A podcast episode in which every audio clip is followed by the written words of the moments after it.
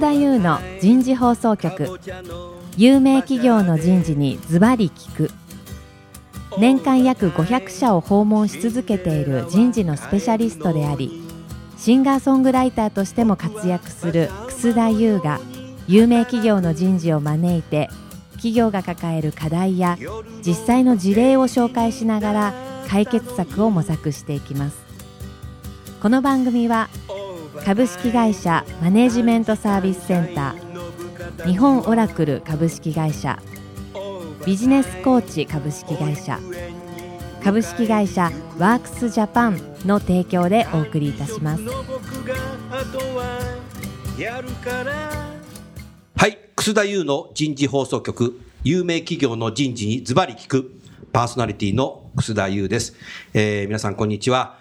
えー、今日も東京港区の外苑前にある日本オラクル14階の会議室から、えー、番組をお送りします。今日もですね、大きなテーマでダイバーシティ推進の取り組みですが、今日第2回目は働き方改革のための各社の取り組みについてお話をお聞きしたいと思ってます。さあ、じゃあ早速ですけど、赤津さん、オラクルさんではこのテーマ、はい、どんな形で取り組み始めていらっしゃいますか？はい。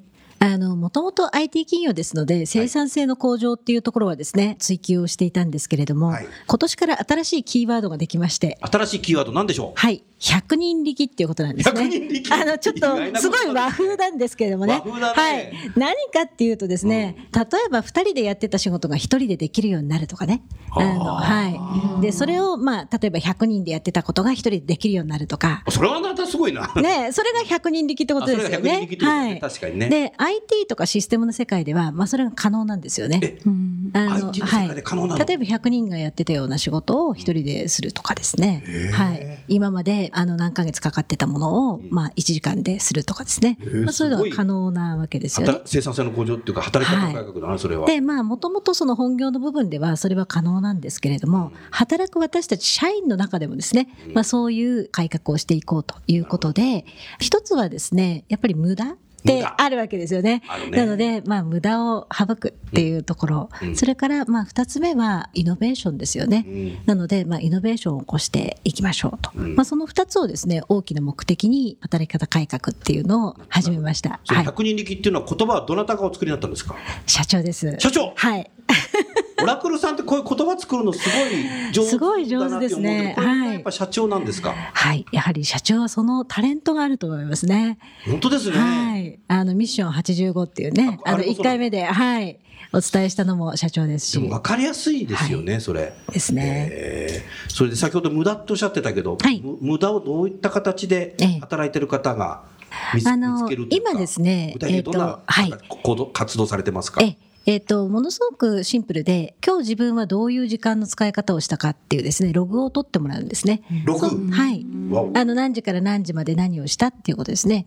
で、それをまあ1週間つけていただきます。そうすると、その合計時間で、まあ例えばその40時間なのか、まあ何時間なのかっていうトータルの時間が出ます。で、プラスですね、会議に何時間使ったとか、なるほど。あるいは営業の人であれば、営業の、まあ中核業務ですよね、うん、に何時間使ったとか、うん、あるいはその事務処理に何時間使ったとか、うん、あの、まあそういうものが出てきます。出てくる。はい。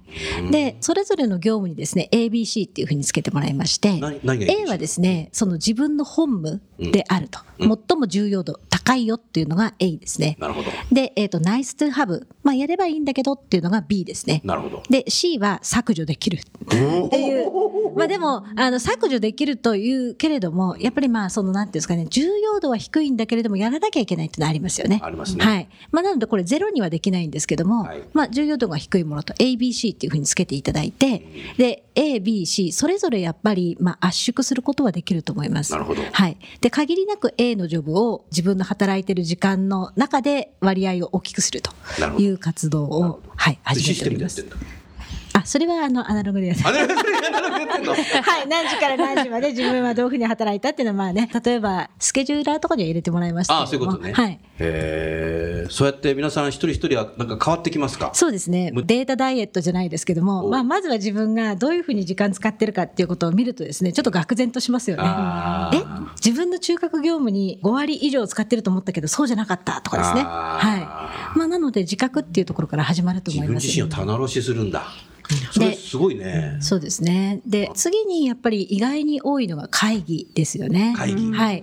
で、まあ、いろんな重要な会議っていうのはあるんですけども、あの、やり方によってはもっと効果的にできると思われますよね。なので、まあ、事前に宿題やっていくとか、あるいは事前にアジェンダ決めるとかですね。なるほどあと割り振られた時間、あの、1時間の中で最初の10分は、あの、赤津さんねとか、次の20分は誰さんねっていうふうに決まってますよね。おなるほどはい。だから、その細かい仕切りをオーバーしない。あの、仕切りになったらチンチンチンって鳴らしてですね、もう赤津さんの時間終わったよっていう。なるほどはい。そういうふうにしないとズルズルしちゃうんですね。はい。なるほどっ。ていうこととかですね、まあ、そういうそのちょっとした工夫を入れるっていうところもありますし、まあ、これからなんですけどももっと大きなところ部全体とかですね会社全体で取り組まないと、あの難しいものなんかも出てくると思いますのでなるほど。はいなるほど。まあ、これからじゃあそれを出してですねじゃあどれを優先的に取り組んでいくかみたいなことをしていく予定です。はないる、ほど。楽しみですね、これは。はいありがとうございます。いわゆるその働き方の改革を多分していくときっていうのは、社員の方たちにね、いろんなメッセージだとかをしていかないといけないと思うんですけども、セブンイレブンジャパンさんでは何かね、はセミナーをたくさんやってらっしゃると思うんですけど、はい。その辺のご紹介いただけますか？はい。セブンイレブンジャパンという一事業、うん。プラス、ん。セブンデイホールディングスというところで、えー私ども働き方改革、またダイバーシティを進めて、セブンアイホールディングス全体だと社員って何人ぐらいいらっしゃるの？今ですね、まあ、社員、まあ、正社員ですね、はいプラス、まあ、パートタイマーの方も含めますと、8万4千人。8万4千人、はい、というう状況になっておりすごい雇用創ます。出してる会社なんだね。すごいな。ありがとうございます。はいその方たちに何かメッセージというか、セミナーっていうのを取り組んでらっしゃるわけですね。そうですね、はい8万4千人と、私もちょっとびっくりしてるところもあるんですがあのグループ全体で進めていこうとはいいうところでは、はいホールディングスが旗振りをして、さまざ、まなセミナーを進めてきております。どんな特徴のあるセミナーをされてますか？そうですね。一番実は社内の中で大きな反響があるのが、うんダイバーシティマネジメントセミナーというものです。マネジメントセミナー。はい。あの、いわゆる管理職向けのセミナーというのをが出てくるんだね。はい、あのうん2014年からスタートしておりまして、うんまあ、これはあの先ほどのオラクルさんのお話にもありました通り、はい。マネジメント、管理職側の意識を変えていく、はい、ということのきっかけ作りのセミナーになります。ちょ、ちょっとなんか内容聞きたいんだけど、全部、全部話せないんだろうけど、具体的にどういうことをやるの？例えばですね、あの、多くはですね、社外の方に来ていただきまして、うんうんまあ、いろんなこう外的刺激を受けるという場になります。うんつい先日行いましたテーマとしては、はい残業ゼロが全てを解決するというテーマで、社内で、あの、過去最高の動員数でした。サイコロどういう数これすごいね。まあ、あの会社としても生産性を上げた仕事をしていこうというところがある中でやはりその見える残業という時間を落としながらきちんと、まあ、数値を維持していく、ま上げていくというための秘訣を学ぼうというようなセミナーでございまして、まあ、一人一うん。人担当者あレベルで上げていくっていうのはもちろんなんですが、はい。まあ、そこにおいてやはり管理職のマネジメントであったり働きかけコミュニケーションというのが不可欠であるというところでこういったセミナーをやっておりまして、はい。過去11回開催して、えー、3500名ぐらいの3500人受けた。管理職が受講をしたと。その人数受けると相当なんか変わりそうだね。そうですね。少しずつ、やはりあの、一人が1時間残業をやめたら、ややめたら3500時間だもんな、みたいな。そうですね。そうですね。はい。大きなインパクトになるか単と思いますが。すごいな。あやっぱり、まあ、あの、女性管理職のセミナー、まあ、ネットワーク作りというもの、コミュニティを作ってみたりですとか、うんまあ、様々な形で、本業だけではなくて、はいこのマネジメントの仕方という部分でのセミナーを開催している。開催してる。はいなるほど状況ですねそれやっぱやり続けることがやっぱり重要なんだろうね。そうですねうん。はい。おかげさまで、はい今のところ続いております。はい、ありがとうございます。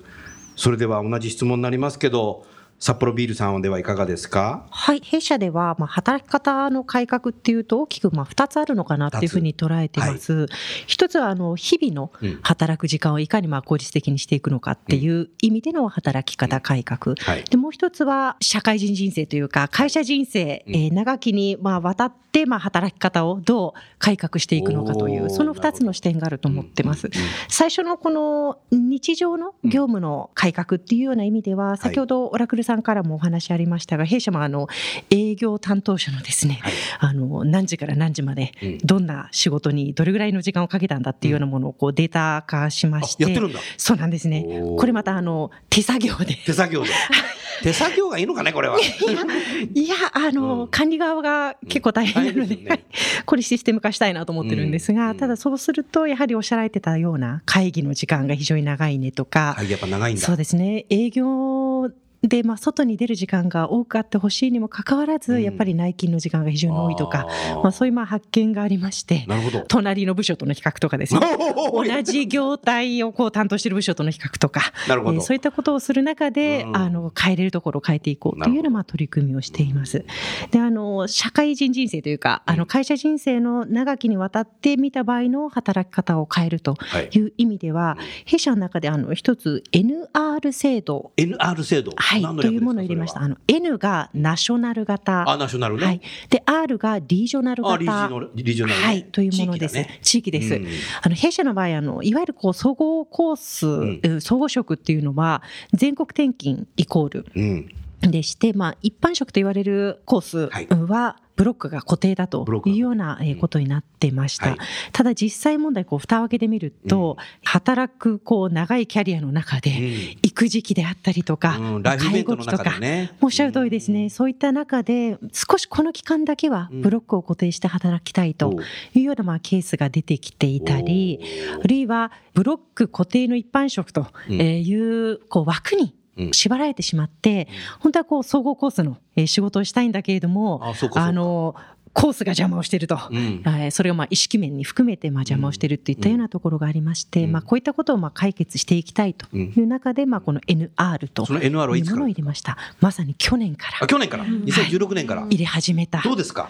実際ですね、上げていただいているのは非常に我々としてもですね、嬉しいところですね。うん嬉しいけど、でも管理するの大変だね、それ。まあそうですね、ただ、やりがいを持って働きたいと思って、コースを展開したいと言ってた方々が、うん。現実的に変えれるとうん。いうふうに思ってエントリーしていただいたっていうのはとても嬉しいですねそ。れは女性だけですか？いえ、男性も女性もです。はい。うん、そうですよね。あ、それはでもいいね。非常にあの我々としても実際のこのコースを転換した人が、うんこの新しいコースで活躍できる、まあ、サポートをうんこれからもちょっとやっていきたいなというふうに思っているところですね。その制度を導入したときに、はい、上司は結構、え、えみたいになっちゃうんじゃないかなっていうふうに素朴に思ったんだけど、まあ、どうだろあの上司もですね、まあ、ブロックを固定した中でむしろ今までと元総合コースだった人間は仕事は一切変わらないのう。であ、そうかそうか。そこはあの意欲的にまあ取り組んでいただくところは変わらないですし、うんまあ、事務コースだった、うんえーものがまあ総合コースに変わることによってよりチャレンジングな仕事をあの担ってもらえるというところではプラスかなと。思ってます。うん面白いですね。そうですね。なんか赤津さん、今の取り組みに対して何かご意見ありますか、質問でもいいです。私たちもそのワークアットエブリウェアっていうのをやってまして、やっぱりそのどこで働くかっていうのは結構ライフイベントを抱えている方にとっては大事なことだと思うんですね。まあ育児の方、介護の方、ねはい。あるいはなんかその育児介護はないけれども今日はちょっと用事があるとかね、っていう方にも対応することができるとすごくやっぱりフレキシビリティが上がりますし、社員満足上がるんですよね。で、私たちはワークアットエブリウェアっていうのは2002年からやってまして、えそんな前からやってんの、実はそんな昔からやってるんです。えーそれすごいね会社に来なくても。この言葉ね、はいこれはグローバルやってんの？これはですね、えっと、グローバルですね。あ、そうじゃないんだな。はい、これは、あの、社長就任前からございまして、はい。でもまあ、グローバルでやってますけども、あの、これを、が起こったのは日本のイニシアティブですね。え日本からなんだはいええこれすごいね。はい。育児をしている、まあ、方々がですね、まあ、ある部門に多くいて、カスタマーサポートサービスっていう部門に多くいたんですけども、はいそこの部門っていうのは、まあ、電話でお客様のいろんなご質問とかですね、うんお問い合わせにお答えするという、そうねあの、部門なんです。はい。ですからシステムが整っていてお客様の情報が見ることができればですね、別にそれは会社じゃなくてもいいんですね。あ、確かに。はい。うんっていう、まあ、環境をですね、自宅に整えまして、はい。セキュリティとそのデータを提供するっていうですね、環境を整えれば、同じ9時5時であったとしても、例えばその会社に行くっていう時間がなくなるわけですね。そうだねそうすると通勤の往復2時間っていうのがまあ楽になりますし、はい。それからまあ物を持ったりとかですね、まあそういうその肉体的な疲労っていうのもなくなりますし、まあ、非常に高評価だったんです。で、プラスですね、あの、よく会社に行かないと、あいつは本当に家で仕事してんのかなとかね、いう人が。必ずいるんですけどもあの、見える化したんですよね。うん。それは何かっていうと、そのお客様からのお問い合わせに対して、まあ、あの、何件答えたか、うん件数がわかります。なるほどそれからお客様からの評価ですね。うんあの、質。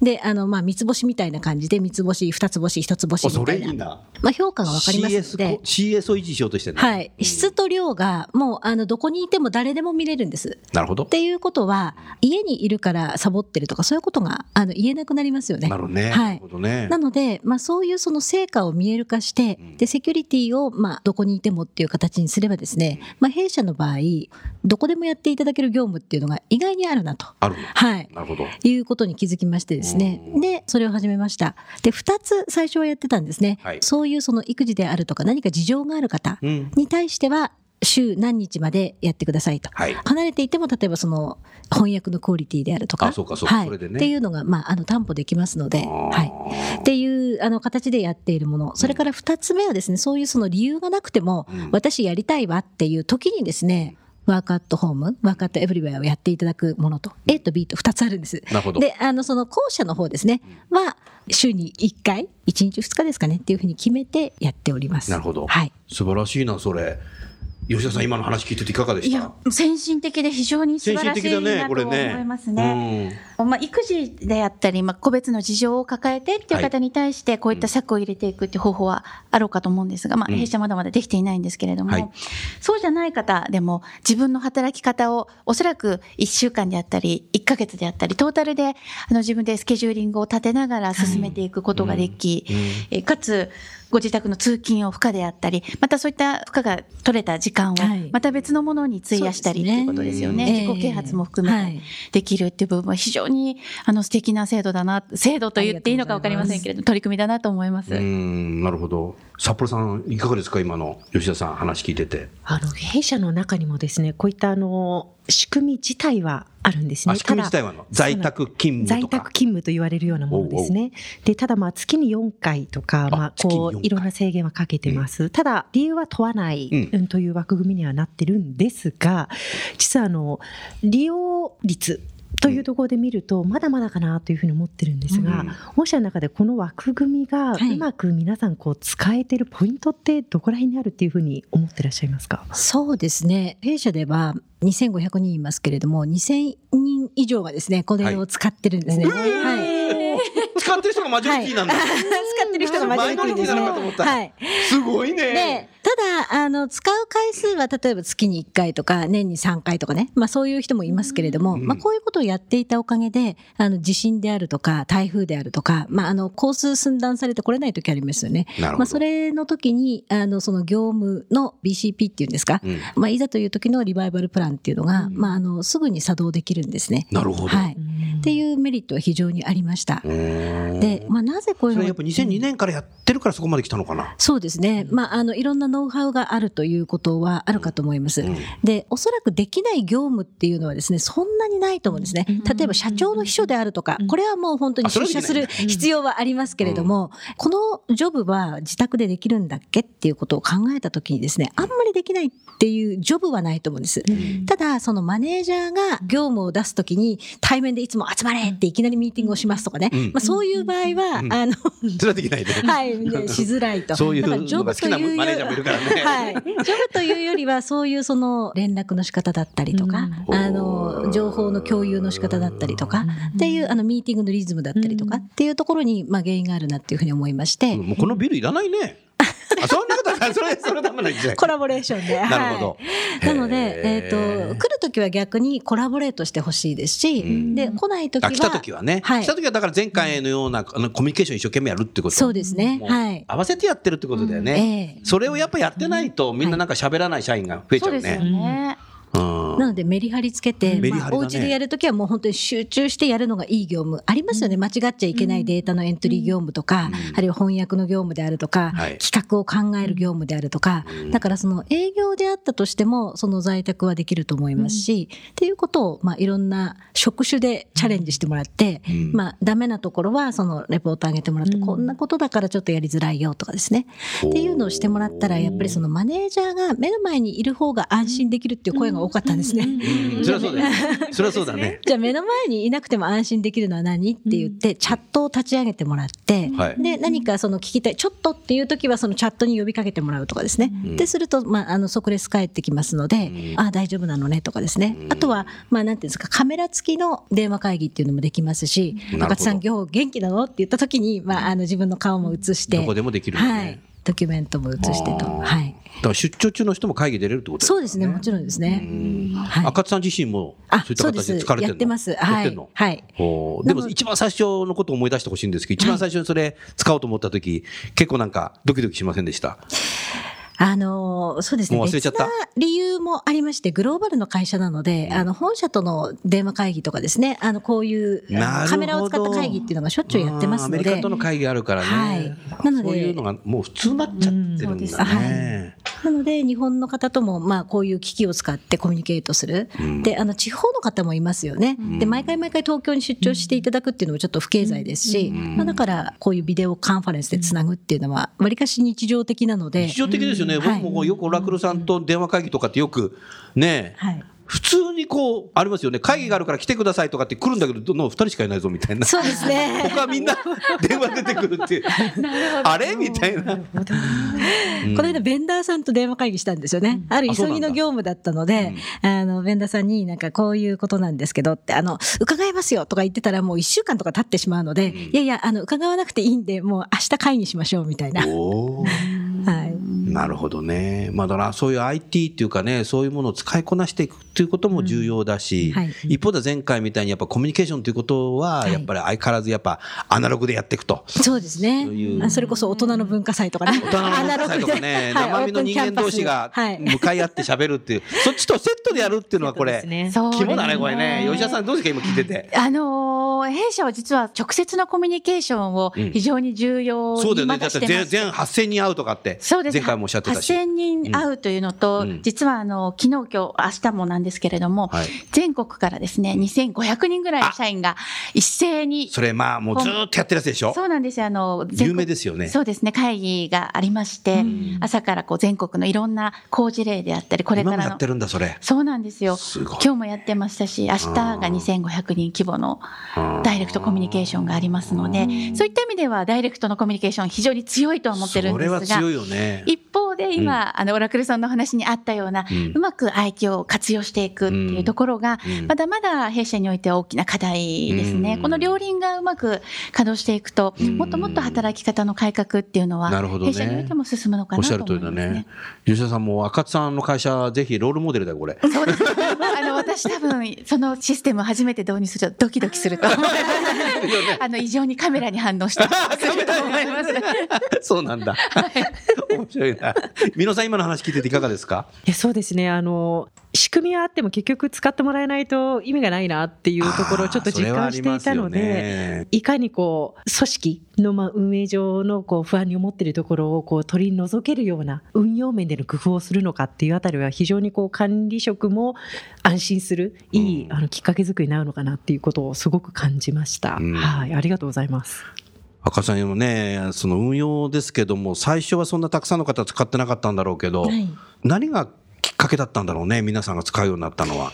最初ですね、産休から復帰された方が使いたいよということで、あまずそこからね。はい、そこからですね。で、それを半年ぐらいやってもらって、まあもちろんですね、そういうその、えー在宅勤務っていう働き方は、それの前まではなかったので、はいどうしても成功させたいと。うんだけど、やっぱりその、あ育児と両立ってなかなか大変なわけですよね。うんで、パフォーマンスを落とさずに、むしろ上げながら、ライフも、うんあの、両立させるっていうために、すごく一生懸命いろんな仕組みを考えてくれたんですよ。絶対成功させるぞっていう。うんだからそういう意識の高いチームがパイロットをしてくれて、いいこと悪いこと、それからあの全社展開においてはこういうこと考えた方がいいよっていうのをですね、もう青写真っていうんですか、うん。を作ってくれたっていうのがすごく大きいとなるほ思います。ど。なるほど。で、うん。そこがものすごく成功したので、はい。そこの部門だけじゃなくて、もっと多くの部門が、あのそのベネフィットに預かれるはずだっていうふうになって、うん。その半年後からはですね全社展開になりました。うん。はい。なるほど、うん。ありがとうございます。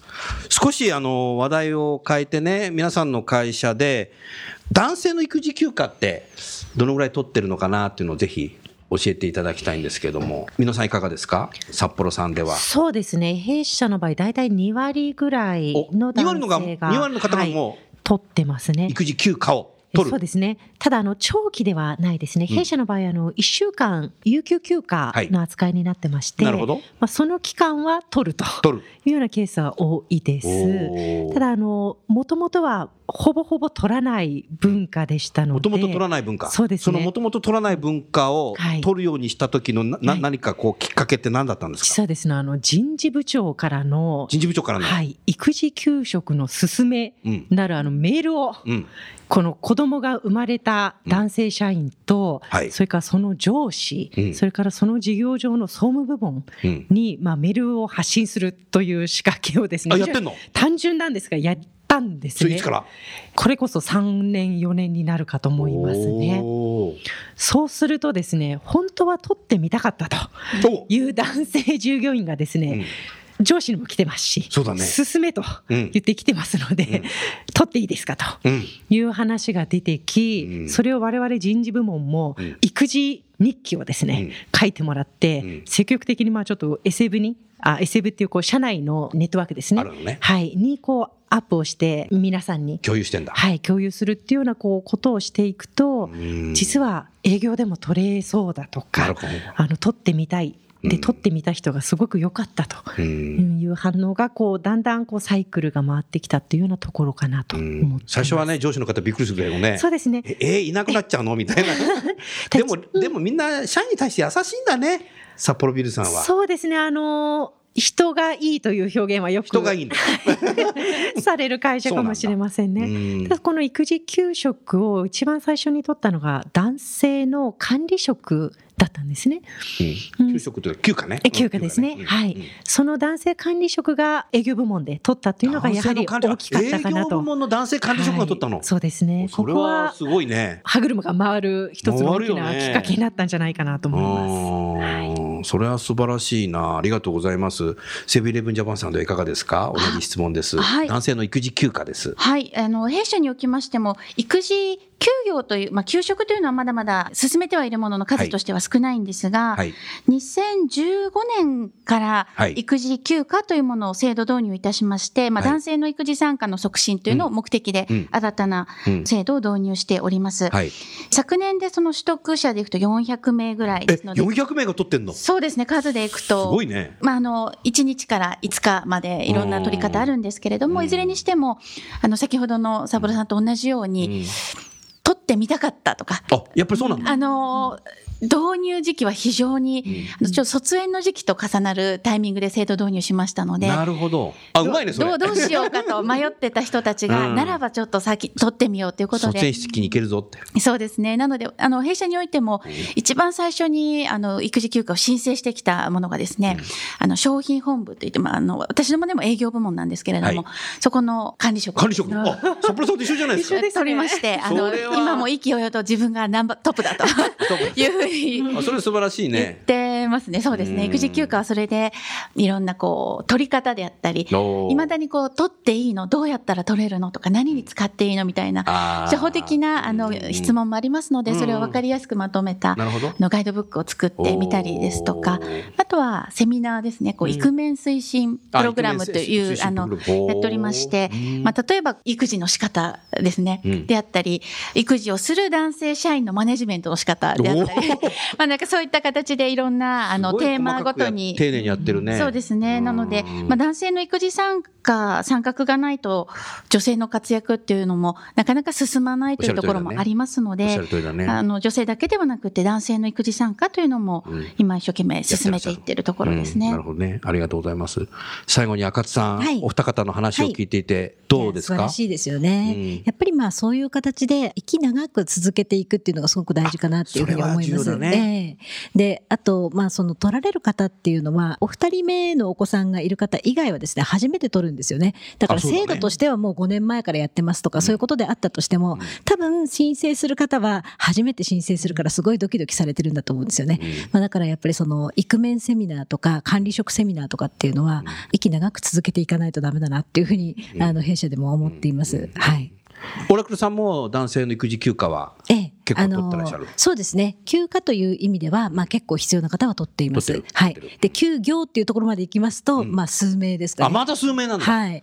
外資系さんでもそうまああなんだね。の何ヶ月単位で取るっていうのが休業っていうのの意味するところですのでそね。まあ、そこまで思い切って取るっていうのもですね、まあ、やっぱりそのご家族の間の業務分担業務分担っていうんですかね、業務役割分担っていうのも終わりでしょうしね。はい、なので、まあ、こちらからプッシュすることではないんですけれどもなかなかできないけどねね。はい。まあ、でも数名出てるっていうのは、まあ、いい傾向かなっていうふうに思います。はいはい。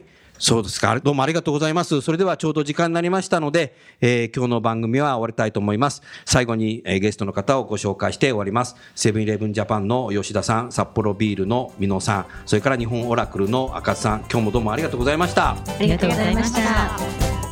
英語ができないからって今日のお話はいかがでしたか？楠田優の「輝け飛び出せグローバル人材」とともにエンディングといたします。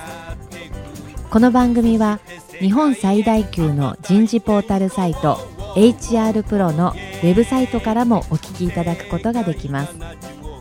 HR プロでは人事領域に役立つさまざまな情報を提供しています。ご興味がある方はウェブサイトをご覧ください。この番組は企業の人材戦略人材育成のプロフェッショナルカンパニー株式会社マネジメントサービスセンター。先進テクノロジーで企業の人事業務を革新する日本オラクル株式会社。人と組織の生産性を高めるビジネスコーチ株式会社。企業の人材採用支援キャリア支援を通じて人と企業の持続的な成長と価値創造に貢献する株式会社ワークスジャパンの提供でお送りいたしました。それでは来週もお楽しみに。